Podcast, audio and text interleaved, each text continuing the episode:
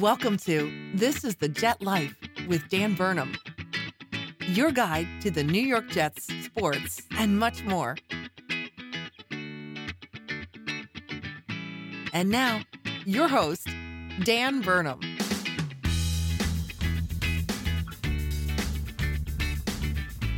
What's up, everybody, and welcome back to another episode of This is the Jet Life. This episode follows week 17, where the Jets find themselves in a period of reflection on the brink of an organizational upheaval. The playoffs have eluded us yet again, and it's time for some personnel change. But not only are the Jets coachless right now, sitting with the least amount of signed players for the 2019 season, they're also preparing for a team rebranding. Yeah, new logos perhaps, new jerseys for sure. Are they going to go back to that old Kelly Green? Possibly introduce a fun new third color we've never even seen before? Nobody knows for sure. The only thing that we do know is that when 2019 rolls around, the New York Jets team is going to be close to unrecognizable when they hit that field. There's a lot to be done in the meantime to get there. This episode follows both the Packers and Patriots games, two totally different game feels, but the same outcome loss and loss. Now, it does help the Jets land that number three pick in the 2019 draft, which was gaining importance to much of the fan base as the year waned on. And while I always wanted to win every single game, Patriots, Packers, Texans, you name them, even to the end, I'm sure glad we got such a valuable picking spot for this entire draft. It's going to be well worthwhile for a general manager who, frankly, has had a poor drafting resume over the seasons. Hopefully, this will help him a little bit. So, I guess it's not all bad. Now, I've not done an episode since right after the Texans game, right? We had the holidays, I had family stuff, big life events, you name it everything found its way to make its way into my five days off. Basically, it made five days off from work feel like five days of overtime work. But of course, it was awesome. I wouldn't trade it for the world. Missed that one week for a podcast episode, but catching up now. I'm going to try to get off to a hot start in this 2019 season. Now, since I'll be covering two games this week, and at this point, neither one is of great importance to anybody since the season's over and half the roster's on the verge of free agency, so I'm going to move a little quicker than usual through everything. Right, we got a long offseason ahead of us. There's no reason rushing through all the great talking points right now. This episode is going to be broken down to the following categories. We've got an AFC East final standings, NFL news and notes, including playoff picture, draft order, and Jets coaching candidates. I'm going to do a little what's on tap, back to back Packers and Patriots recaps, and then kind of prep ourselves for what's coming after that. I don't have a game preview to do because the Jets aren't playing, and I don't have any more recaps to do for the rest of the year. So my plan is probably in about two weeks, I'm going to put out an episode that's going to be a Jets final season recap. Going to go through the final numbers and statistics for the team and the players, and kind of take a look at which direction the team is going to go. After that, I'm probably going to do episodes basically every two weeks. I'm not going to do them as frequently as I do right now because there's just honestly not as much content. Going to do probably some dialed back, maybe some shorter episodes, but about every two weeks. Going to do some, you know, draft preview, draft recap, free agency preview, free agency recap, training camp stuff, um, everything along the way. We're going to talk a little bit of playoffs as the episodes are available there. Jets coaching things, what direction the team is going, and as we start re-signing these players and whatnot, there's going to be stuff going on. Can't wait to see what the new uniforms are going to look like. Going to talk about all that, and uh, and everything. So it's going to be great. Looking forward to every episode after that. But right now, let's focus on this one following week 17. Wow, this one ought to be good. So without further ado, let's go, Jets. All right, starting us off, we are going to do an AFC East final standings recap here, where once again, the New England Patriots find themselves champions of the AFC East. Not really a competitive division, basically, since Tom Brady stepped foot on the field. It's been a one team wrecking crew as everyone else is just kind of, you know, paving the way. We're, we're just good practice teams for them, so by the time they get to the playoffs, they can play really, really well. Don't have to worry too much about exerting too much energy against the Dolphins, Bills, Jets. Not too much, uh, not too much challenge there. Dolphins play them well. Jets have played them well over the years. Even the Bills here and there, but the grand scheme of things, the Patriots own this division right now. They were eight and zero oh at home this year. They didn't lose a single home game. That's ridiculous. Now they weren't great on the road, right? So they they ended up with five of their losses, all of them on the road. And depending on uh, how this thing turns out, if they play the Chiefs, they will have to play one road game. But being the number two seed in the AFC, that's all they got. Everything else is going to be a home game for them, and then one neutral site field for a Super Bowl if they can make it there. Now, Patriots win the division. They go to the playoffs. Like I said, they're the number two seed. They're going to be getting a bye in the first week. Unfortunately, didn't work out with uh, the Jets able to beat them in that last week. Would have been awesome to make the Patriots play a week one game, but yet again, they have a bye. Now, following them is the Dolphins at 7 and 9. That's not a very good record considering how hot they started the season. They were one of those teams that was getting everybody talking week 3, week 4. Like, ooh, the Dolphins are turning some heads. Who knows how long they can keep this going? Are they a team that's poised to make a playoff run? maybe not the division, but probably a wild card spot. At seven and nine, really they never sniffed the playoffs that much. Come the end of the season, they were basically out of it, and they closed this season off slow. They started hot. They ended six and two at home, which is a very good record. They did beat the Patriots there, but you know when you only win one game on the road for the rest of the season, that's not so hot. The Bills, they were 4 and 4 at home, 6 and 10 overall, only one game behind the Dolphins. A Bills team that had been really bad all season long finishes just one game behind the Dolphins. Now, the Dolphins were four games behind the Patriots when it was all said and done. So they weren't even close to it. There were points when we were talking like, hey, maybe the Dolphins can take this division. No, not even close. The Bills were almost as close as the Dolphins to doing that when it was all said and done. And then for the New York Jets coming in two games behind the Bills at 4 and 12, only 2 and 6 at home. They won two home games unacceptable. They got to get better there. Some of it comes down to the matchups that you have, injuries that you've got during those specific weeks. You only play eight games home, right? But you want to win more than two. And hopefully, moving forward, the Jets are going to find a little bit more inspiration and spark at that home fan base. Be able to find some wins there because those are the games that you got to win. You got to win at home, and then you got to find a way to scratch out a few games on the road. The Jets really were two and six at home, two and six on the road. Didn't make a difference where they were playing. It seemed they sometimes came out hot, sometimes came out flat. You weren't sure which team you were going to get. A sort of Jekyll and Hyde scenario. The only thing that you knew for sure was that they basically were going to lose um, for most of the season. You know, 12 losses. They ended up the third worst team in the entire NFL.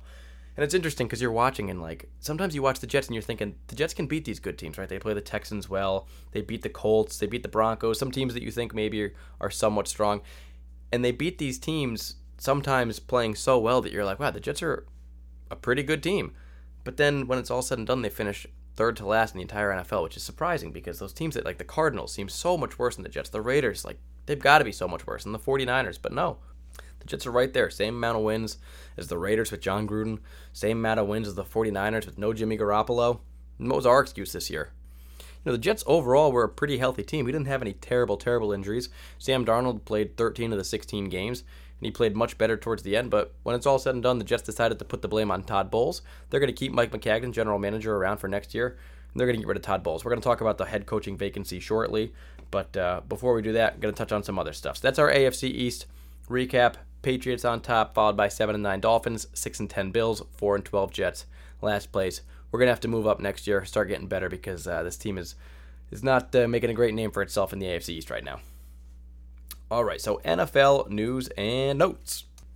The playoffs are upon us. The Jets are not in it, but most NFL fans are still going to be watching the playoffs, even if your team isn't in it, because the playoffs are just so much fun. The games are so good. They're so important. You know, it's lose one game and you're out. You don't have some seven game series to try to fix everything if you don't get it right right away. You got to start fast, you got to end fast, and you got to get ready for the next week because it comes fast. So basically, we're going to start off with a divisional rival matchup in the AFC East the division winning Houston Texans playing wild card winner Indianapolis Colts. That's going to be a really good game because Deshaun Watson and the, and the Texans have been playing well all season long. And the Colts are on a bit of a hot streak right now with Andrew Luck. So that's going to be a lot of fun to watch. Then you got the Chargers, who had one of the best records in the AFC, but end up as a wild card because they share a division with the Chiefs. They're going to be playing Lamar Jackson, fellow rookie quarterback, and the Baltimore Ravens. Now on the NFC side, you got the Seahawks playing against the Cowboys which will be interesting because they already played earlier this year. It should be a pretty good game. People are thinking the Seahawks are going to win, but Cowboys fans don't want to hear that, and they are making as many excuses as they possibly can. It's going to be interesting because the Cowboys are kind of like that big name, big market, flashy team that has a huge, huge fan base all across the country waiting to see them win. Then you got the Seahawks, who are like proven team that's been there, been in the playoffs, won a Super Bowl in the last few years and they've kind of rebranded themselves with new players because they lost their whole Legion of Boom and Marshawn Lynch. A lot of the stuff that they identified as and, and kind of switched it up this year, still following Russell Wilson and Pete Carroll. We're going to see what happens there. You know, the veterans or, or those new guys who are looking for a shot at the playoffs. Then your other NFC matchup, you got the Eagles with Nick Foles playing instead of Carson Wentz against Mitch Trubisky and the Chicago Bears. That's going to be another good game because Nick Foles is playing, and sure, you're like, oh, he's the backup. Carson Wentz is better, but keep in mind, the Eagles just made it to the playoffs playing Nick Foles because he had played so well at the end of the season. They were not a shoe in when Carson Wentz went down. Nick Foles played well enough to get them wins, get them into the playoffs, and this is the same guy that came in as a backup at the very end of last season and ended up going on a run to win the Super Bowl. I mean, can he do it again? The Bears are a team that potentially he can beat. So that's what we got for uh, for the playoffs week one, Saturday and Sunday. I think it's a four o'clock and eight o'clock game on Saturday, and then one o'clock game and four o'clock game on Sunday. So basically, all weekend's going to be dominated by the playoffs. A lot of fun. And then you got your bye teams in the AFC Chiefs, they're going to play the best or the the worst seed of all of the AFC teams that is left after the first round. The Patriots will play the higher seed of the teams in the AFC. On the NFC side, the Saints and Rams sit, and the Saints get to play the easier team, you know, record wise, and the Rams will play the higher seed. So we got a lot of fun stuff coming up. No Jets, unfortunately, but still really good football, and these playoffs fly by. One thing that's coming, a little non NFL news, is another football league called the Alliance of American Football, which is set by a bunch of uh, ex NFL people. You got a ton of important people making that league, guys like Bill Boli- Bill Polian, Dick Ebersol, and then a bunch of people involved like Justin Tuck, Jared Allen, Troy Polamalu, tons of dudes um, that have great respect. You got some ex NFL coaches, some ex NFL players. Christian Hackenberg may play there. Ex Jets wide receiver Stephen Hill's on a team right now. Um, that's going to be another league for football, and it's not the XFL. The XFL is done by Vince McMahon, and he had said that he plans on doing something in like 2021, 2022. He said that earlier this year, and then like a couple months later, all of a sudden, uh, Polian and the boys in the Alliance of American Football say, "Hey, we're going to do another football league, and it's going to come even sooner." Now, a lot of people are in favor of this league because it begins basically right after the Super Bowl and goes basically right up until the draft, so it can get you right through that football stretch where you're not entirely sure what you want to do. You don't have to be torn between the two leagues or pick one over the other. You can basically just watch the Alliance of American Football in February, maybe March, see if you like it, and if it's any good, keep watching. Now, the idea I think that a lot of people are interested in is the XFL tried to come in and be a rival league to the NFL, and they said that they want to come in and try to take some of the fan away from the NFL and get them into their league and compete for that same market share. Now, I think what the Alliance of American Football should do is not compete for the same market share, but be more of a farm system minor leagues for the NFL. You've got a lot of guys that come out of college, you know, practice squad players, and a little bit worse than them that don't get drafted, that are on those training camp rosters and preseason rosters, and then they get cut, and they don't really have another opportunity to play again because there's nowhere for them to be in a competitive league and still be seen by the NFL. Right? Those guys are like, all right, I got cut. I either get to try to come back next year when I'm one year further removed from playing competitive football, or I can go find another career. Now, with another league, you can take those players that are fringe almost good enough to play, but not quite there. And maybe they're not quite there to be on a practice squad, but you still want to see a little bit more game film of them following college. So another league could be awesome. There's only eight teams right now. We'll see how it runs, how it's going to go. Luckily, it doesn't seem like it's trying to compete with football because it comes at a different time of the year, and it doesn't seem like at this point they're really trying to take a bunch of coaches and players away from the NFL to come make more money there. They're just trying to coexist in a smaller, lesser league which is perfectly fine and could be a great thing for football. So that's what's coming up in February. Now, away from that, we got some other NFL news and notes. Antonio Brown and the Steelers are having issues. Go figure. Personnel stuff between Ben Roethlisberger, Mike Tomlin, and Antonio Brown. For once, doesn't have Le'Veon Bell involved, but Antonio Brown, they say maybe left halfway through the game in Week 17, walked out. Nobody can get a hold of him right now. He's unhappy, demanding trades. What the heck is going on there? He has a huge salary assigned to him right now for next season. It's like $19 million of dead money they'd have in Pittsburgh, so I'm not sure if they're going to want to trade him. But huge issues over there on a team that didn't make the playoffs. They lost games to like the Raiders down the stretch. Didn't play great football. They did play the Patriots well. Somehow were able to get a win there. But overall, that team is a mess, and they have so much drama, so many issues, and you know it all starts with those guys: Le'Veon Bell, Ben Roethlisberger, Antonio Brown.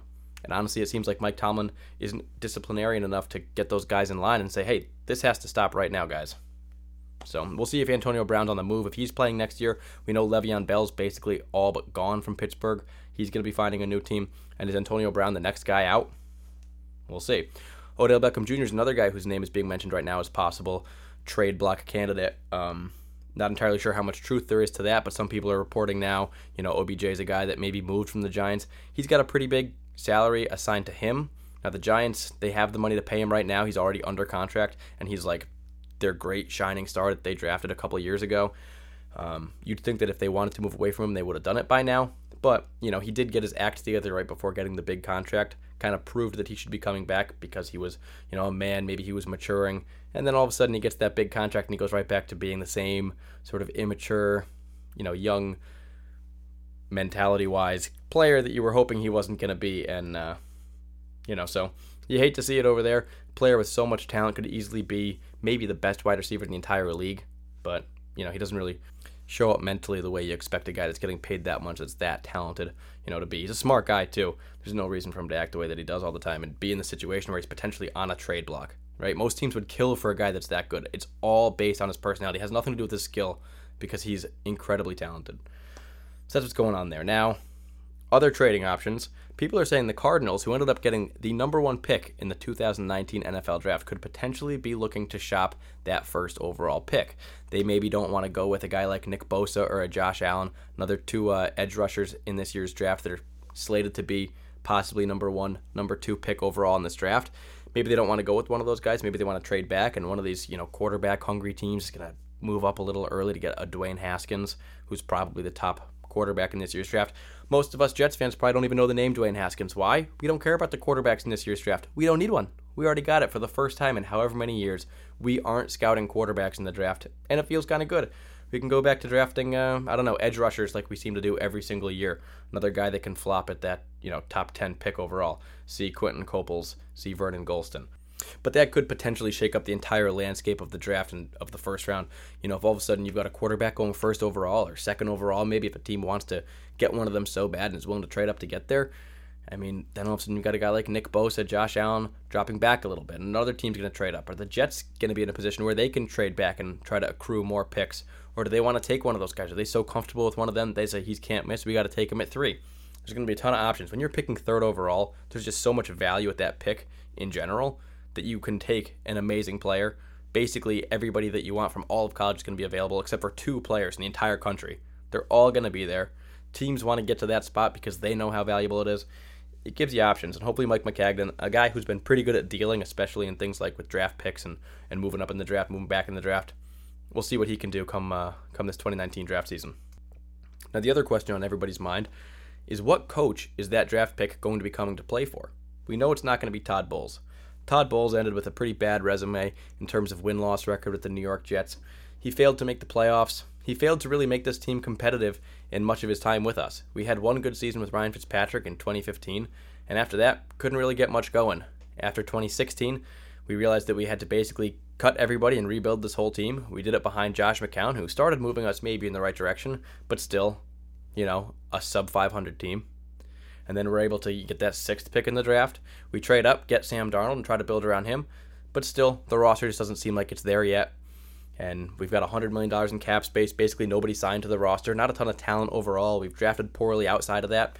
And Todd Bowles, he's the guy to blame for all of it. Now, it's not necessarily all his fault, right? Todd Bowles was actually a pretty good coach. I think he's a very good defensive coordinator. And, you know, if it wasn't so weird and like totally impossible to happen in the NFL, I would love to bring Todd Bowles back in as the defensive coordinator of the Jets. That's just not how it works. It'll never happen. The head coach couldn't come in and be his boss, right? That's just it's not the way the world works. But he's definitely worth that position on a team, and I think he's going to get an opportunity very quickly to be defensive coordinator again for another team in the NFL. So basically, the search for a head coach begins.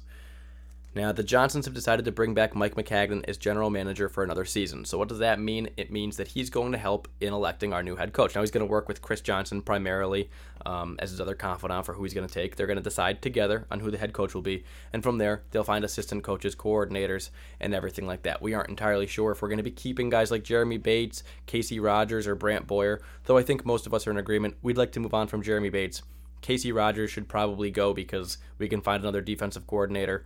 And Brant Boyer played great special teams coaching for the Jets, and we should probably try to get him back if possible. You always worry that you bring a new head coach in, and even if you have a great, you know, special teams coach, defensive coordinator, whatever, that guy's got somebody else in mind that he wants to work with, and you end up firing a good coach, you know, just because the new coach has ties to somebody else.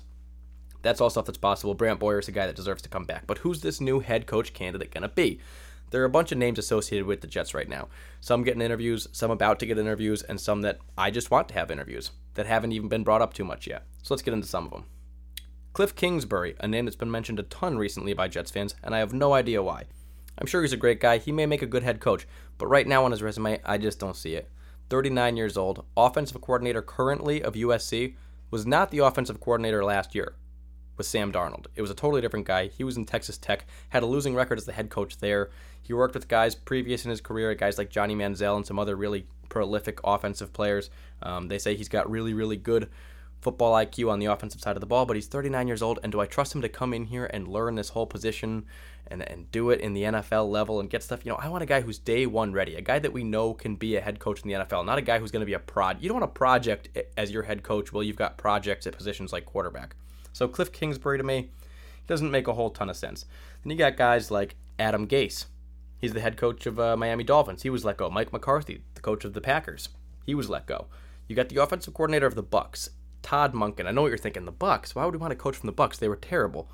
They were, but think of what their offense did this year. Think of how many times they scored more than 30 points. Think of the numbers that Ryan Fitzpatrick was putting up. The numbers that Jameis Winston even was able to put up sometimes when he came back out of nowhere. They had basically no running game. Running backs, you know, Peyton Barber doing basically nothing, and they're working with a bunch of different tight ends, some different style wide receivers. You know, you got your DeSean Jackson, your Mike Evans. They do have good weapons there. Don't get me wrong. But that offensive coordinator had one of the best. I think they were saying it was like the number three offense in the entire league on the Bucs. Yeah, I mean, part of the reason they were so bad is because of that defense. So people are looking at Todd Monken as a possible option for the Jets. And you got Eric Bieniemy, the current offensive coordinator of the Kansas City Chiefs. Now, he's only been OC for a very short while, and Andy Reid does most of the play calling. But the reason that everyone likes that possible hire is because Andy Reid is such a offensive mastermind that if this guy's sitting back there just seeing his play calling, learning his way, if he's astute and a quick learner and picking up all this stuff, it could be super great for the New York Jets. You're trying to find those guys who has the offensive ability like a, a Matt Nagy, the old offensive coordinator for Andy Reid, and Andy Reid, a Sean McVay, who has that creativity. Not very many coaches in the NFL, and that's what everybody wants. So you're thinking, well, if Eric Bieniemy is a small piece of Andy Reid, maybe he'll be what Matt Nagy was for the Bears. Everybody wants to get that little piece of that offensive genius. So it's possible they go that way. You got Jim Caldwell, people have been mentioning, a guy that I don't want at all. Head coach of the Lions and Colts back in the day. I always thought that he was kind of a poor coach with some great teams. I thought that their rosters were okay and he underperformed a bit. I don't really want to look that way. You got the Titans offensive coordinator, Matt LaFleur. You got the Rams quarterback coach, Zac Taylor. Could we get either Harbaugh, John, or Jim? Both say they're not going to be leaving where they currently are, but is it possible that you can pry one away? There always is a way to get somebody back. You know, Jon Gruden said he wasn't planning on coming back. He was being very passive. If they threw $100 million at that guy, he's back in the NFL like nothing. He was like, 10 year contract, sure. I'll be coach forever if you're going to pay me 100 million bucks. Same thing can be done with the Jets. We'll see what they're willing to do to get the guy that they want in there. Other names being mentioned like Chuck Pagano, no thanks. Hue Jackson, no thanks. But when you go down this list, and a couple of those I put on just as some guys that I thought were interesting or people that guys are talking about, you know, Harbaugh, Pagano, Hue Jackson, those aren't guys that the Jets have asked interviews for or anything like that. But when you look at the guys that they have been really interested in and showed interest as a team, you know, Kingsbury, Adam Gase, Mike McCarthy, Monken, Bieniemy, Matt LaFleur, these are all guys that have offensive backgrounds. And when you look at it, the Jets have had defensive coordinator Rex Ryan step into a head coach position. They've had defensive coordinator Eric Mangini, defensive coordinator Todd Bowles. And finally, they have a quarterback on the roster, and it looks like when you're looking through this list, this has got to be gearing up towards an offensive team. They're ready to switch things up. They don't want to be defensive minded anymore. Yeah, it's going to be a huge part of the team. They got Jamal Adams and those boys. They definitely, definitely have to pay a lot of attention to the defense. You know, you don't want some one-dimensional head coach that really focuses on one unit. Rex Ryan always defense, defense. He didn't know what was going on on offense. It seemed like Todd Bowles focusing on defense, defense. How involved is he in the offense? you kind of wonder that maybe he doesn't have everything that it takes to be the offensive guy as well. You want a guy that can do both, but specializes in offense for the New York Jets. You got to have the ability to lead, but this team needs to start moving in the right direction offensively. We have the quarterback now. He's on a rookie contract for the next three years, and it's time to strike. So when I'm looking at it, the list for me is the guys that have great offensive backgrounds that also have NFL experience. So if it was up to me, I would say one of these OCs, you know, a Todd Monken, Eric Bieniemy, Matt LaFleur. Zac Taylor. Honestly, a Harbaugh would be my first choice any day of the week, but I don't think either one of them are going to come. So it's Zac Taylor, Matt LaFleur, Eric Bieniemy, Todd Monken. Those are my first choices right now. If you can't get one of those great offensive minded people that you think can step in and be your genius moving forward and get that whole creative playbook going, then maybe you go with a guy who demands respect right away, a guy who's done it at a high level before, a Mike McCarthy. And if not, maybe one step back, a guy like Adam Gase who maybe got run out of town a little bit too early there in Miami. Maybe it wasn't all his fault. The guy had been coaching pretty well. I would definitely be a little bit more in- interested in Adam Gase than a guy like Chuck Pagano, Hue Jackson, or Jim Caldwell. So that's kind of where I'm at right now. I don't really want to see a college guy come in and try to learn the NFL and do stuff unless he's got a resume that's so freaking good that you're like, well, how could you not give him a chance? Look what he's done over there. Not the Texas Tech quarterback with a losing record. Gosh, for crying out loud, Cliff, Kingsbury, you can say, well, the record doesn't matter because it's good offenses. You know, the, the record does matter when you're the head coach. Otherwise, Todd Bowles wouldn't be fired right? He's 24 and 40. You fire him. He had a bad record. It's not about what he could do, what he potentially will do, how he leads his players, this or that. It's about the record sucking over four years. We're looking at it saying, boom, this is what it is. He needs to go. People are looking at Mike Maccagnan saying he needs to go. These are the draft picks. These guys were no good. He needs to go. If you're going to look black and white like that, Cliff Kingsbury losing record in college? No thanks coming to the NFL. All right, so that is NFL news and notes. More of that stuff to come in future episodes. But we're going to stop there for right now. We're going to move to the Jets. We're going to do a little Packers recap. We're going to do a little Patriots recap. But before we get into the Packers and then the Patriots, we're going to take a quick pit stop at the cooler and do one of my favorite sections called What's on Tap. And What's on Tap is a section where I talk about the beer that I'm currently drinking for this episode. And today it is bad. One of the first times ever I've got a really bad drink in my hand. I had a New Year's Eve party, me and my roommates, on December 31st, of course, and invited some people over. And one of the girls that came left what she was drinking, and that's what I got right now. It is a Babe Rose with bubbles. Babe Rose with bubbles. I don't usually like rosés. Definitely don't like them in the winter. I don't want them with bubbles. I don't know why I drank it. I thought that it was so ridiculous when I just saw it sitting in my fridge today. Um, it just says Babe, and it's in a little tiny can. And I was like, what is this? So I read the back of it, and it says, this is what it says on the side of the can. I shit you not, this is the angle they took for their marketing for this. Hey, you guys, you look great. Love your face. Have you lost weight? Let's be honest, someone had to create a bubbly rose that was delicious, and most of all, so us. You're welcome. Love you, miss you, hate you, love you, mean it. And then a picture of a rose. That's literally what it says on the can to get you to buy it. No wonder it was left here. Um, this is absolutely ridiculous. I can't believe that it, it actually suckered somebody into buying it. But let's move past that. Um, the can drives you crazy. You drink this thing, it's not good at all. It tastes like a bad rose with a bunch of seltzer water just thrown on top of it. I mean, it's 12% alcohol. It's in this can. I don't know how many ounces it is. It's small. It's uh, 250 milliliters. So it's like, um, I don't know. It's just like a little. It's like the same height as a regular can, but it's skinnier. You've seen them before, like a Red Bull. Um, the little Red Bull version, that sort of a thing, and it is just the absolute worst. Um, I'll never drink one again. I actually kind of feel bad that I'm even talking about it because it doesn't deserve any sort of recognition. But maybe I can stop you from buying Babe Rose with bubbles. Um, yeah, I, have never I've never really had to do something like this on what's on tap.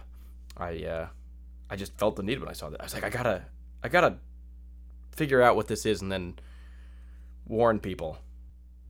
So if you see Babe, stay away. Alright, so what's on tap quickly became what's in the garbage. What's on its way down the drain? What is the worst? Moving on from that, we're going to get into the Packers and then the Patriots. Packers first, though. Much better game. The Jets played against the Packers. Now they've had a bad record all year. Jets are playing at home. This is our last game at home. I'm watching the game. I'm getting all emotional before the thing, like, oh my god, this is the last time we're going to wear these home jerseys again you know, without it being like a novelty throwback sort of a thing. We're gonna have new things next year. Who knows what we're gonna be coming out home field? So all that stuff's going on. I want to see them go. I was worried that Aaron Rodgers wasn't going to play and the Jets were going to win in some game that meant nothing. Just lose a draft position for a game that you weren't even impressed to win because he wasn't playing. But Aaron Rodgers came out, he played, and it was a battle between him and Sam Darnold. And Sam Darnold played out of his mind. It was a great game for the New York Jets fans. It just unfortunately ended a lot lamer than it should have. Some of that was due to coaching, a lot of that was due to penalties, some bad performance from a few players. But, you know, overall, Aaron Rodgers got it done at the end of the game. The Jets weren't able to hang when it got down to the very end, and they didn't get the ball last in overtime, where it inevitably ended up. So let's get into a little bit of a recap of this thing. Game starts early on, Jets get the ball. Jason Myers misses a field goal. All right, Packers get it back. Leo Williams gets a sack. He's starting to play pretty good. Getting big sacks like that are keeping the Packers from scoring. Jets get the ball back. All right, Robbie Anderson's super active early. He's moving around the field. Chris Herndon has a nutso catch, one handed, absolutely out of this world. We get to the four yard line. Eli McGuire runs in for the quick score. Then you go back. Packers are getting the ball back. They're doing whatever. Leonard Williams still playing pretty well. Henry Anderson gets a sack. Stops another drive for the Packers. Again, Jets get the ball back. Now we're moving down the field, and Sam Darnold gets to about the 33 34 yard line. He does a little play where he sees Trenton Cannon off to the left in the flat, does a little pump fake there, looks at him very heavy, draws the defense up, and then throws to Robbie Anderson deep. not throwing to the original look in Trenton Cannon. Hits Robbie for a 33 yard touchdown. Absolutely awesome. Goes really well. Jets are like, all right, we're playing awesome football. Now, as the second quarter goes on, Leonard Williams gets in a fighting match with one of the offensive linemen, throws a punch. You can hardly see it because none of the camera angles on TV show it. He gets ejected. Leonard Williams out of the game. All right, one of the guys that's playing best for the Jets is gone. This is a guy that's trying to fight for a spot moving forward. As a lot of fans are kind of torn between whether or not he's worth paying a decent amount of money to, or whether or not he's sort of, you know, not washed up, but not quite as good as we were hoping he was going to be. So moving forward, Packers start driving a little bit. There's some miscommunication between Jamal Adams and Trumaine Johnson. Not looking so hot. Uh, they do that like twice. Hit Kumerow, hit uh, Equanimeous St. Brown for a play. They end up getting a touchdown on the Jets, and it's like a 14 to seven game, I believe. Kickoff. Andre Roberts, 99 yard touchdown, matches right back. Boom, right back in the lead. Absolutely awesome. So Andre Roberts adds to his Pro Bowl campaign with a 99 yard touchdown. What a nice little exclamation point on the season that was already so freaking good for this guy. What a season. He's a free agent. Let's try to get him back. But away from that. Late in the game, or it's uh, 21 to 7 now, right? Late in the second quarter, Aaron Rodgers moves down the field, gets a touchdown inside two minutes. Sam Darnold just get the ball back, try to score before the half. Now they're up, they're up 21-14. They try to score before the half, can't get it going turn the ball over quickly to the Packers. Packers get the ball back, move down the field, kick a field goal. They go to the half 21 17. Packers scored twice within the last two minutes, so all of a sudden it's a game. Leonard Williams is out, mind you. Now, there are penalties galore in this game. Absolutely crazy. The Jets were penalized over and over and over again. Terrible football in terms of the discipline in that. But we go to the second half, and Jermaine Kearse has a nice catch. He's had a few at this point in the game. Robbie Anderson's getting active on third down still. Herndon's involved in the offense, and they throw a nice little quick flat pass out to the right side to Chris Herndon. Touchdown there. Way to go, Jets. Doing awesome, awesome stuff. We kick the ball off. Anthony Wint on special teams comes, hits the kick return of the Packers, knocks the ball out, gets the ball for the Jets on the 20 yard line. So the Jets run a play, 20 yard pass Eli McGuire. It was a quick pass. Eli McGuire ran for most of the yardage, finds a way to get into the end zone. Three touchdown passes for Sam Darnold, and the Jets are up 35 to 0. Feeling great. Now flags, flags, flags, flags. Jets keep getting freaking flagged. Packers find their way down the field. They get down to the one yard line on a fourth and goal. Aaron Rodgers leans forward, gets his way into the end zone with the very tip of the ball, gets over, touchdown. All right, that sucks. They would do a two point conversion. Aaron Rodgers does a designed quarterback run, rolls out, goes to the right, gets in. Now the Packers had scored before this, so this gives the Packers a three-point lead. It's 38 to 35 now. The Jets have not much time left, under a minute. Andre Roberts huge kick return. He gets to like the 40 yard line. Sam Darnold has a couple nice throws, gets us to about the 15 yard line. We do have a couple shots for the touchdown at the end of the game to try to win the thing. We can't. We kick a field goal. Jason Myers makes it 38 38. We go to overtime. Now it's overtime. The Packers win the kick. They get the ball. They go down the field. They throw a touchdown to Davante Adams, and the game is over. The Jets never touch the ball in the fourth uh, in the overtime, and they lose the game, 38 to 44. It's a bummer. They scored 38 points. Sam Darnold had the best game of his entire career, probably. He was throwing lights out, three touchdowns, hitting everybody, big yardage across the board. Coaching wasn't great. End of the game, clock management poor, in my opinion. They didn't run the right plays at the end. Offensive play calling was strong in the beginning and then kind of dialed it back too much towards the end. Some bad runs kind of backed their way into this game. They essentially, with you know, four minutes to go, three minutes and 30 seconds left in the game, ran the ball um, two times, and then it was a third and 20 after another penalty in this game, and they do like a, a weird designed little screen pass that was incomplete. So the Packers get the ball with three minutes to go. When you run the ball like that with a team that's running as poorly as the Jets behind this offensive line, you're not going to pick up the first down, and you're basically saying, our goal is to take a minute and 30 off the clock and give Aaron Rodgers the ball with two minutes. Now, with the incomplete pass and the bad running and the penalty, it ends up being about three minutes. The Jets give them the ball back. But seriously, Aaron Rodgers didn't need that much time. He didn't need, you know, oh, two minutes. Wow, now he's not going to be able to do anything. He marched right down the field as he had done for the entire fourth quarter and scored a touchdown. There were some big penalties in there, sure, but it was no problem for him. So why would you think that just oh, if we can shave off that minute 15, it's really going to change this game? That's not true. What the Jets needed was first downs, and they didn't have the aggression. If you watch the Seahawks this week when they played their game, at the very end of the game, they were winning the game, and it was about two minutes, three minutes left, and instead of trying to just run the ball and get through to the end of the game and you know give you the ball back with 45 seconds and hopefully it's not enough, they chucked the ball deep. We're hitting Doug Baldwin and Tyler Lockett with under three minutes to go with the lead on like 30 yard passes because they were trying it. Because if you catch those, the game's basically over. And they kept doing it. It was like, wow, this is really aggressive and it's working. They have the balls to try something like this, and they're going to win the game because of it. The Jets instead were like, well, if we're going to lose, we want to lose, uh, you know, playing by the script. This is kind of the old football, the script like that. Well, you got to run the ball down, give them as little time as possible. You get inside four minutes. Four minute offense is just pound the ball and run. That's, that's the way it used to work. Yeah, that's how you would do it in 2003. But in 2019, 2018, this is a passing league. This is a league that's designed for wide receivers and quarterbacks to have success. And if you can't pick up first downs, you're not going to win the game. Teams score and move the ball way too quickly. It's way too easy. Those penalties that we had, you know, 40, 50 yard penalties, those probably wouldn't have been called 10, 15, 20 years ago. But you lose games like that. You just start throwing the ball deep, and even if you're not catching them, there's still so many flags and things going on that you can move the ball. And I don't know. I just didn't really like that, the way they had managed it there. And uh, and yeah, it was a bummer because they'd played well all game. Like I said, the defense was lacking. Leonard Williams getting ejected hurt. The penalties were bad, and uh, you know Sam Darnold had a great performance. But it was one of those games that a lot of Jets fans were like, "Hey, the Jets played a really good game. Sam Darnold looked awesome. It was great growth from guys like Herndon, Robbie Anderson."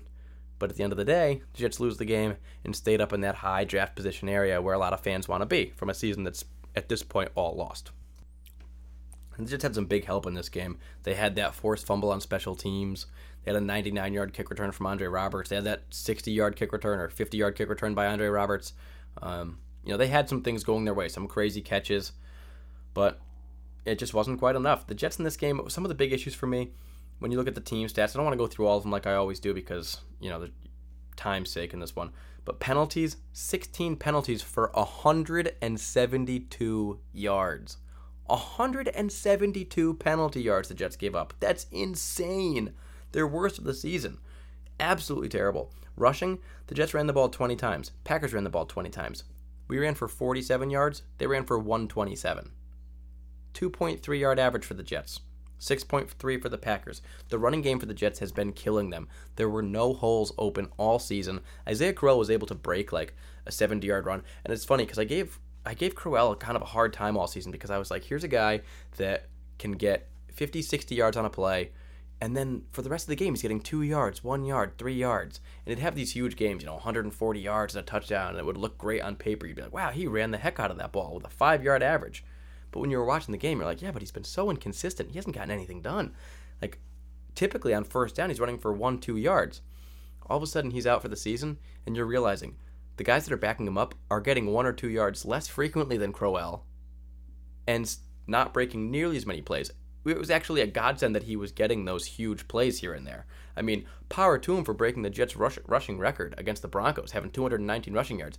How could he do that with this offensive line? You're seeing it week after week. And I don't know if there's a big difference having James Carpenter in there. I don't think so. Um, Spencer Long moved over, having Jonathan Harrison at center.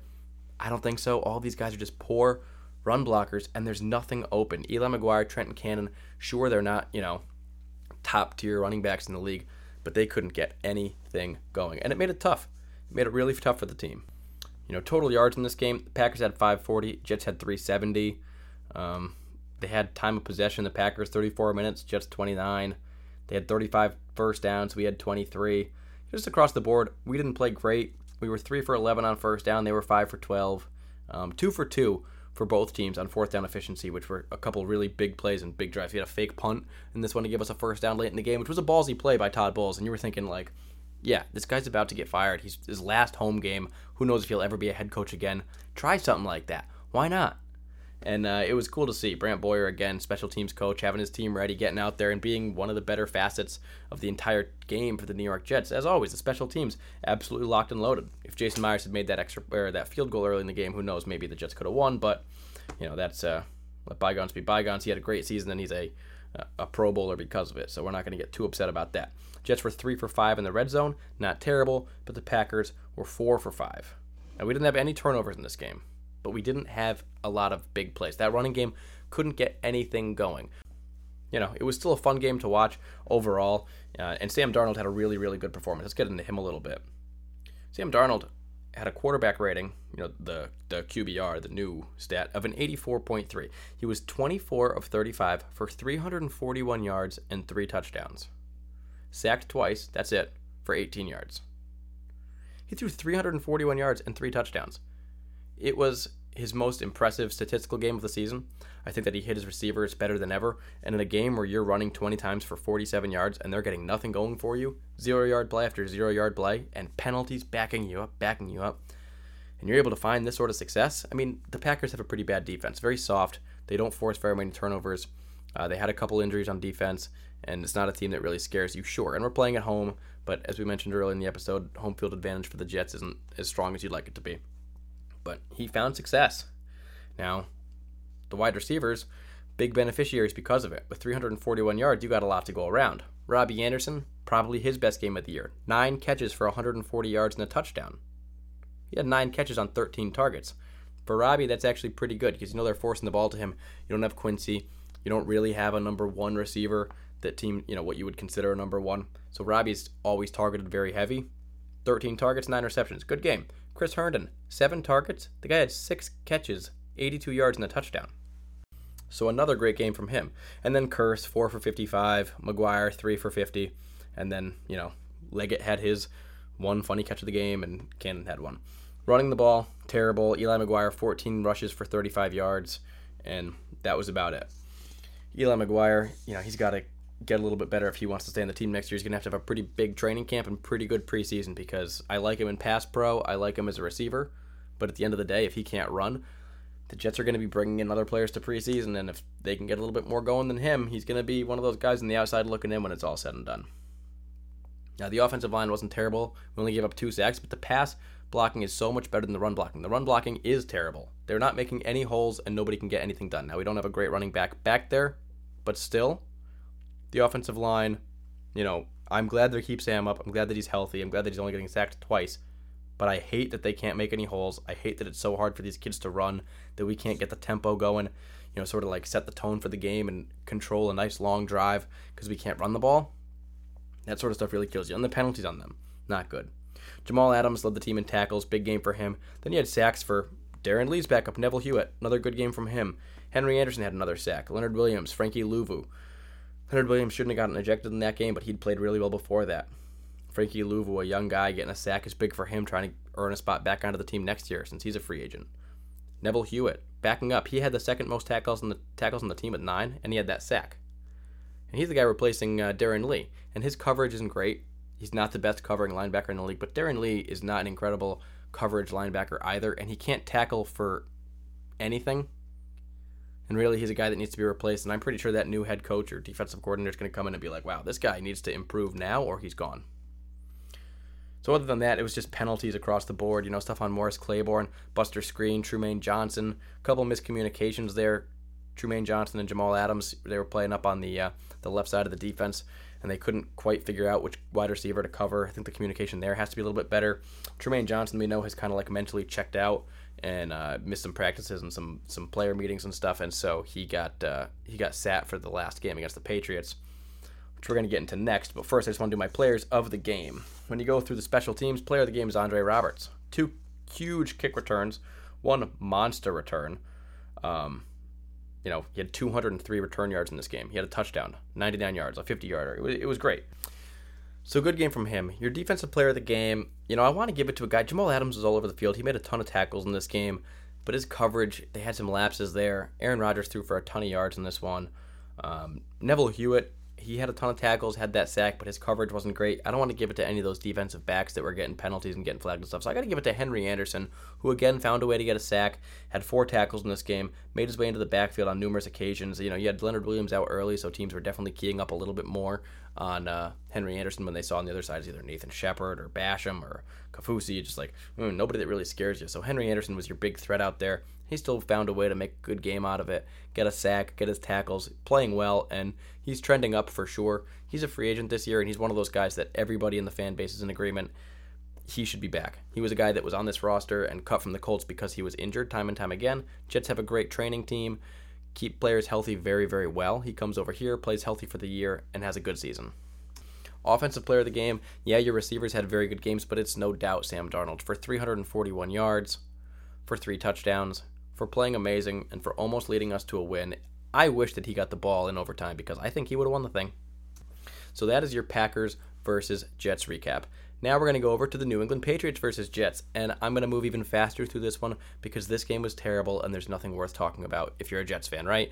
not going to spend the last recap of the 2018 season just complimenting the Patriots and how freaking great they played. So I'll try to do a game recap briefly without getting into that. The Jets got smoked in this game. They lose the game 38 to 3. Now they're playing in Foxborough and the Patriots are 8 and 0 at home, but this is one of those games that coming into it I was like, yeah, the Jets are huge underdogs in this game, but it's very possible that we can give the Patriots a run for their money. Sam Darnold's been playing great. They haven't seen him in a while. They don't have a ton of film on him. Um, he's going to come out there. I know we don't have a ton of our weapons and everything. We got some injuries to some skill position players. We don't have Quincy Enunwa, Isaiah Crowell, Bilal Powell, whatever. But still, maybe we can find some stuff going. But the Patriots at home in Foxborough do exactly what the Patriots should have done. They always play that style where they take away your best player. Now, they know a run game is not a threat, so they don't really bother with that. They can stop that with seven men in the box, six men in the box. Then they play Robbie Anderson because he is our best threat on offense, and they stop Chris Herndon because he is our tight end threat. That's basically all that we've had going for us since Quincy Enunwa, Bilal Powell, and Isaiah Crowell have gone out. Kearse hasn't given us much this year. Terrelle Pryor hasn't been on the team for a long time. Our other wide receivers very quiet. Rishard Matthews is now on IR. We're bringing in some no-name people to play. Eli McGuire and Trenton Cannon are our running backs, and our offensive line has been spotty, especially in the run game. So, what are the Jets going to do if they take away Robbie Anderson and Chris Herndon? And the Patriots know it. And the other guy on our team that's going to get stuff going on offense, Andre Roberts in the return game. So, what do the Patriots do? For most of the game, they find a way to kick away from him. They do short squibs to like Chris Herndon and give the ball to the Jets 23 yard line, 25 yard line. They're just giving the ball to us there, saying we're not even going to bother letting Andre Roberts take it out because he's a guy that can win this game for them. And that's just the way the Patriots play. I mean, other teams, for whatever reason, don't play with such a. I don't know. It's, it's just like excruciating if you're the other team to like see them just take away what you really truly want to do. Stephon Gilmore just so physical with Robbie Anderson. He's a small, skinny guy, right? We said he has chicken arms early in the year. Um, he was fumbling the ball like crazy. He was in the doghouse at a point because he wasn't getting stuff going. He plays Stephon Gilmore, who's frequently played him well. And the guy played so physical with him. In his post game interview, Gilmore was like, Yeah, I played physical with him, and it was easy because he's just small and skinny. So they do stuff like that, take advantage of you there. They stop the run game. They don't let your big playmakers get any big plays. And when the whole thing's all said and done, everybody all across the board has a bad game, and you lose a thing 38 to 3 to close out a pretty bad overall 2018 season, but also to close out Todd Bowles' career and the career for a lot of these players with the New York Jets. A lot of guys not under contract next year, and for good reason, a lot of them won't be back. So this was their farewell tour with the Jets, and it didn't go the way that we wanted it to. Had the Jets won, we may have put the Patriots in a position where they would have had to play a uh, a first round game, and they would have had to play one of those teams like the Ravens or the Colts, and it could have been a very difficult game for them, possibly getting them a loss early, which would have been very nice to see. But it didn't happen. Instead, the Jets lose this one, and they get that third pick in the draft because of it. Let's go through some of the stats. First downs, Jets have 12 first downs in the whole game. The Patriots have 24. Right, the Jets have 135 total passing yards, and you take away the sacks. Patriots 244. We only sacked Tom Brady one time, and it was for a six-yard loss. Darnold, he was sacked four times for 32 yards. We did run the ball a little bit better in this game. We had 4.5 yards per rush. Sam Darnold had a nice one, um, but we had 104 rushing yards. Still not good enough. Uh, the Patriots they had 131 rushing yards, a little bit better than us.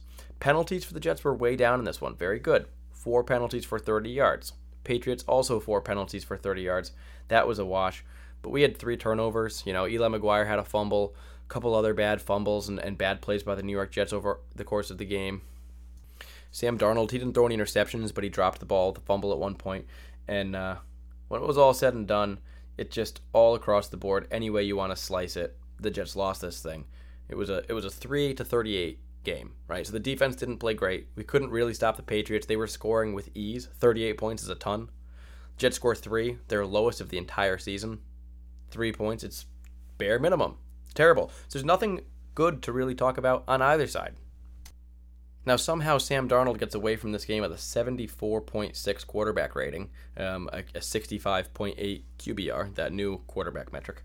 Um, he was 16 for 28, which is pretty good passing percentage, well over 50%, but only 167 yards, six yard average. He didn't have any interceptions, no touchdowns. Nobody in the team had a touchdown. Um, and he was sacked four times for 32 yards. So I wouldn't like to see him sacked that much. Trey Flowers, Patriots defensive lineman, very good player. Uh, the Jets didn't play a great offensive line game in this one. It was uh, a little bit weaker than usual. Eli McGuire, he had 18 carries for 41 yards. Another just terrible rushing game for Eli. He closed this season out with opportunities. Everyone was like, well, now that Powell and Crowell are out, we can't wait to see Eli McGuire. Eli McGuire was absolutely awful at running the ball for the New York Jets. That's all there is to it. By the time the season ends, that's what the story is. He was an awful, awful runner for the New York Jets. Now, he was a very good passer. I'm sorry, pass catcher. And he was a good pass blocker.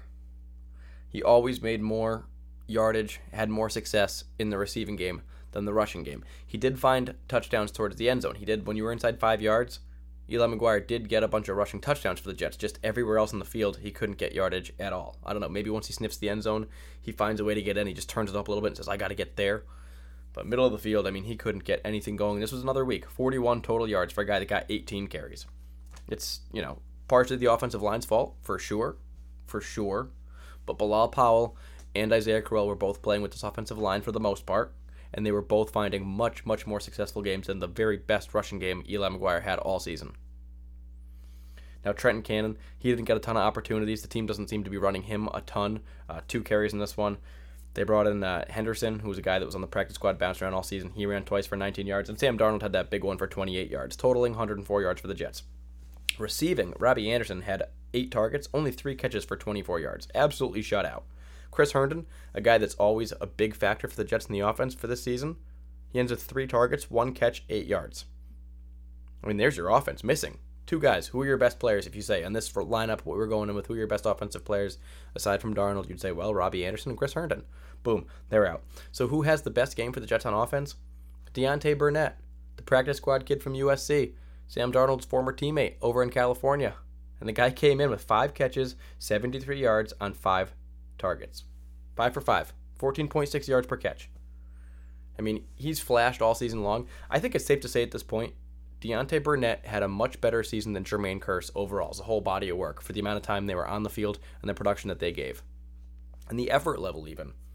So, if you're thinking about cutting Deontay Burnett, because he's not going to be on the roster next year, and it's you know he's one of those guys that you really want to fill another spot with him because you probably want to have maybe Charone Peake as special teams gunner, then you have Andre Roberts as a, as a return man. Here's a receiver, and you got Robbie Anderson, and you've got um, Quincy Enunwa. Now all of a sudden you've got like four. Do you and you want to bring another guy or two in? You probably don't want to carry seven, eight receivers. So where does Deontay Burnett fit into that whole thing? You better not have Jermaine Kearse on that roster. You better not have. You better not bring him back and not bring Deontay Burnett. Right out of all the guys that we have, the guy that's most deserving to be on this team, honestly, for a receiver, is probably Andre Roberts. But he's a return man. He just takes up one of those receiver spots. Then Robbie Anderson and Quincy Enunwa. Other than that, we got to bring in some more talent.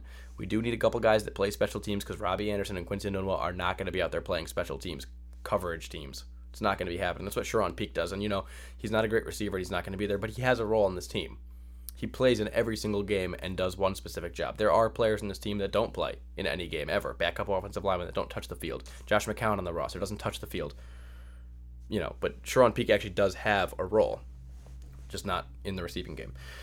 Anyways, that was 167 total receiving yards for these guys. 73 were for Deontay Burnett, so less than 100 for everybody else. You're talking about like 96 yards for Andre Roberts, Eli McGuire, Robbie Anderson, Chris Herndon, Jordan Leggett, J.J. Jones, and Trenton Cannon, all combined for under 100 yards. Tough going for the Jets. The Patriots did what they do best, and they made it really freaking hard on us. They made us look bad. They made us look really bad for the last game. It would have been nice to kind of like shoot into the offseason with a little bit of momentum, saying, like, wow, Sam Darnold's been playing great. He hasn't thrown an interception since the week against the Buffalo Bills, which he still hasn't. Um, he's been on fire. The Jets knocked the Patriots back. Now they got to play a week one game, and we're feeling good about ourselves. We're headed in the right direction. We just need to get a new coach and apparently new uniforms. But that's not what happened. We'll move over to the defensive side of the ball. Offensive line, obviously, not great pass pro with those four sacks, not great run blocking with the uh, 106 total yards, but a big chunk of it came um, in garbage time when you're down. You know, Henderson's running the ball, and then Sam Darnold a 28 yard run. So overall, your your main core of the running game, that Eli McGuire 18 yards, 41 yards, not good enough to give the offensive line really any credit in this game. And a bunch of those guys are going to be replaced next year, hopefully, especially in that interior portion. Defensive side of the ball, Jamal Adams leads your team in tackles again. 11 tackles. The guy's all over the field. The next most in the entire team was Rontez Miles, your safety, an old safety, playing in the back because the ball just keeps getting thrown downfield to Chris Hogan and Edelman and Gronkowski and everybody way down there. So the safeties are cleaning it up. Buster Skrine has seven tackles, way too many for a cornerback. He's getting picked on all game long. He had a couple nice plays throughout the game, but you know, not enough. Avery Williamson was a guy that was absolutely awesome all season, and then in the last like four weeks or so, really quieted up a bit. He wasn't getting nearly as many sacks, forced fumbles, pass deflections, interceptions, just big plays, and his, his total tackle numbers were down a little bit as well. I think that maybe he was a guy that was feeling it a little bit towards the end of the year. The Titans played him, and he was a good offense, uh, a good middle linebacker for them. And then eventually, towards the end of the season, the Titans kind of like tapered him out and played him less and less. And it was like, well, why weren't they playing him? Avery Williamson's really good. It's possible that he's a guy that just kind of gets tired, and maybe a 16 game season isn't something that he's truly ready to play at a super, super high level. Now, those are things that a new coach is going to have to take in mind if that's the case. I'm not sure that it is. It's just possibly an explanation towards why he had a little bit of a fall off at the end of the season. Statistically, you know, play wise, he definitely was less of an impact player than he was the first 10, 11, 12 weeks. You got to admit that. Right? He was definitely less noticed on the field than he was earlier. And if that's the case, it's up to these coordinators and people to make sure that they find a way to keep him healthy and rested so that if we do make a playoff run while he's on the roster, he's going to be playing at a high level. Look at the way Pete Carroll handled Marshawn Lynch and would run him, you know, in the beginning of the season, run him 20 plus times. And then towards that middle stretch of the season, before the playoffs and everything, they would always taper him back to that 17, 16 a game. And it was very small, marginal. You didn't really notice it, but he always had a lighter workload in that middle of the season coming towards the end. And then once it got to the playoffs, they'd pick it right back up, 22 carries, just like that, because they'd keep him healthy. And that's the type of thing that you have to be wary of as a coach. You got to be looking at for your players, and you have to know who are the guys that need this little bit of extra attention who needs to be rejuvenated a little bit, and how can we get them there? Do we have to split time a little bit?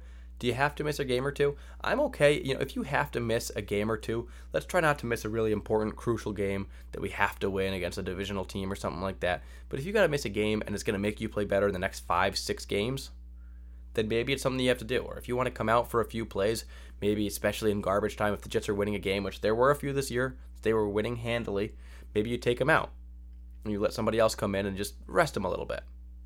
It's all options, things you want to explore. So he definitely fell off a little bit towards the end. Overall, Avery Williamson, great player, great season. Glad that he's there.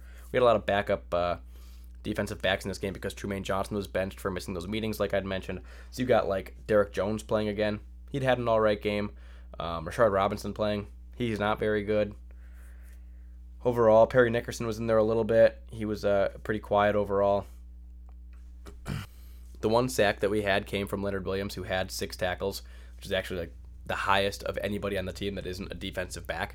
Leonard Williams, our defensive lineman, and he had that sack. And after getting ejected last week, he came out and, you know, just a little bit more towards his argument towards why he deserves to be on the team and why he should get paid whatever he wants to get paid. It's it's always kind of funny how it works that way, coincidentally, right? When a contract is coming up and somebody's about to get paid, they start playing a little bit better. Mo Wilkerson, right at the end of last season, just started playing a little better, and now you know, Leonard Williams kind of brought it back up the last few weeks. It just if he hadn't gotten ejected, I think we would have seen a much better game from him against the Packers. And uh, overall, that's just kind of what it is. Andre Roberts only had two kick returns in this game, even though the Patriots had 38 points. You know, because they were kicking the ball away from him. And Jason Myers kicked the one field goal for 40 yards, got us three points, one for one, yay. Lac Edwards had five punts in this game, 47.4 average.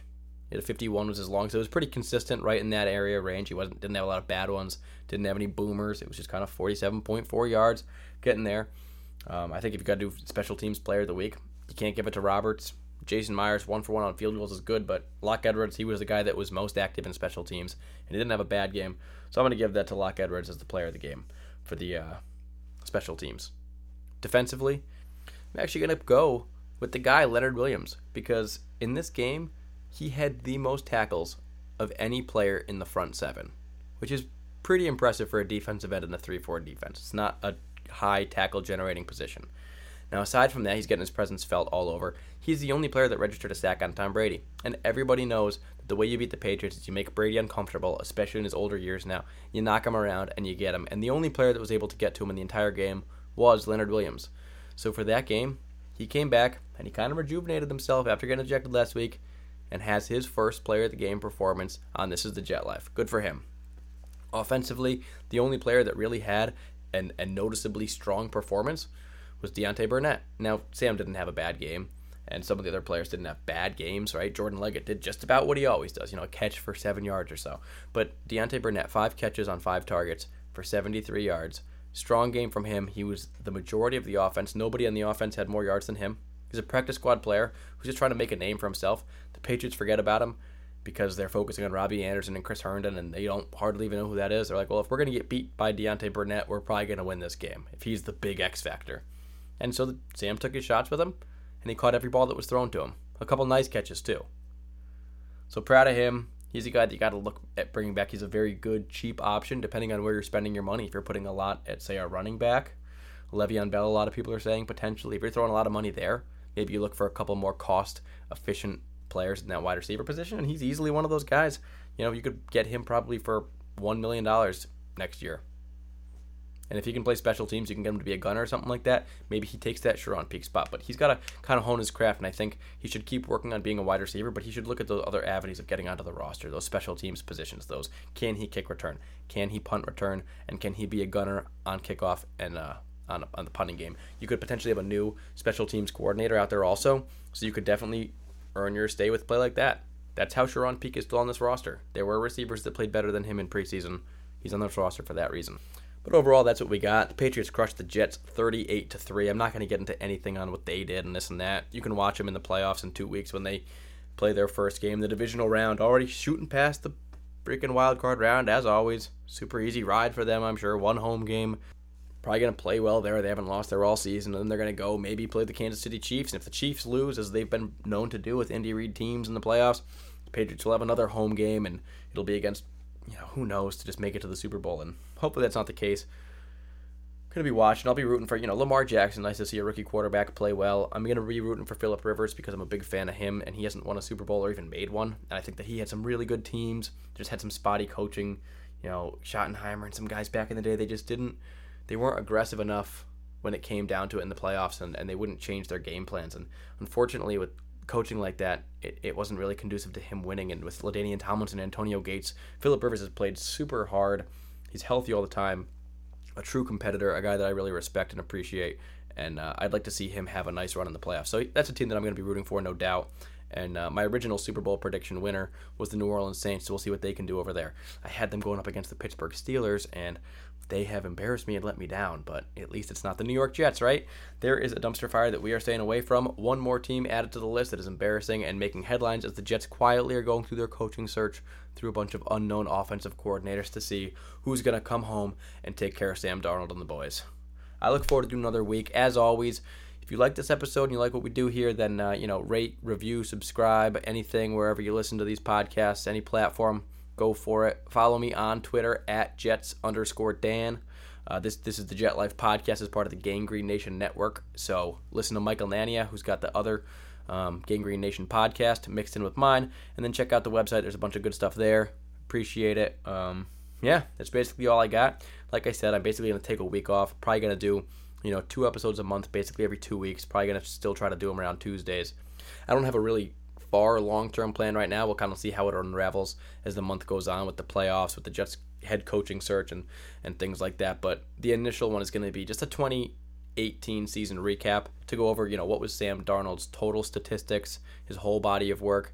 You know, same for the offensive line, the defensive players, who were our sack leaders, interceptions, things like that, and what players are going to be free agents, who we're going to be looking at moving forward. And uh, yeah, I look forward to all that. There's a ton of stuff still to get into. This is the busy time of year right? We spend all season watching the games and evaluating and this and that, but all of a sudden the season ends. It's for the Jets, and you got to start making the decisions. Now you got to pick the head coach. Which direction are we going? Now you got to bring in the new players, the coordinators. Who's going to fit the scheme? Who's going to do that? What contracts you going to negotiate? You got to look at the draft. Who you going to take there? You got to build your team for next year because once you get there, you don't get more strong players. You get to pick up practice squad guys. You get to make maybe a little trade here or there, pick up a guy off waivers. But for the most part, the core best players of your team are the guys that you're going into that week one and everything that sets for that week one is what happens between now for the New York Jets and between that first game. So I'm going to be covering all of it the whole way through. And as always, bonus coverage on uh, Twitter, Jets underscore Dan. You can follow me, ask me questions, engage any way you want. I always appreciate that. And uh, yeah, thank you for joining me. I'll make sure I have a better beer on tap for next week. And I can actually guarantee that next week will be the first episode in a while that I won't be covering a New York Jets loss. I'm Dan Burnham, and this is the Jet Life.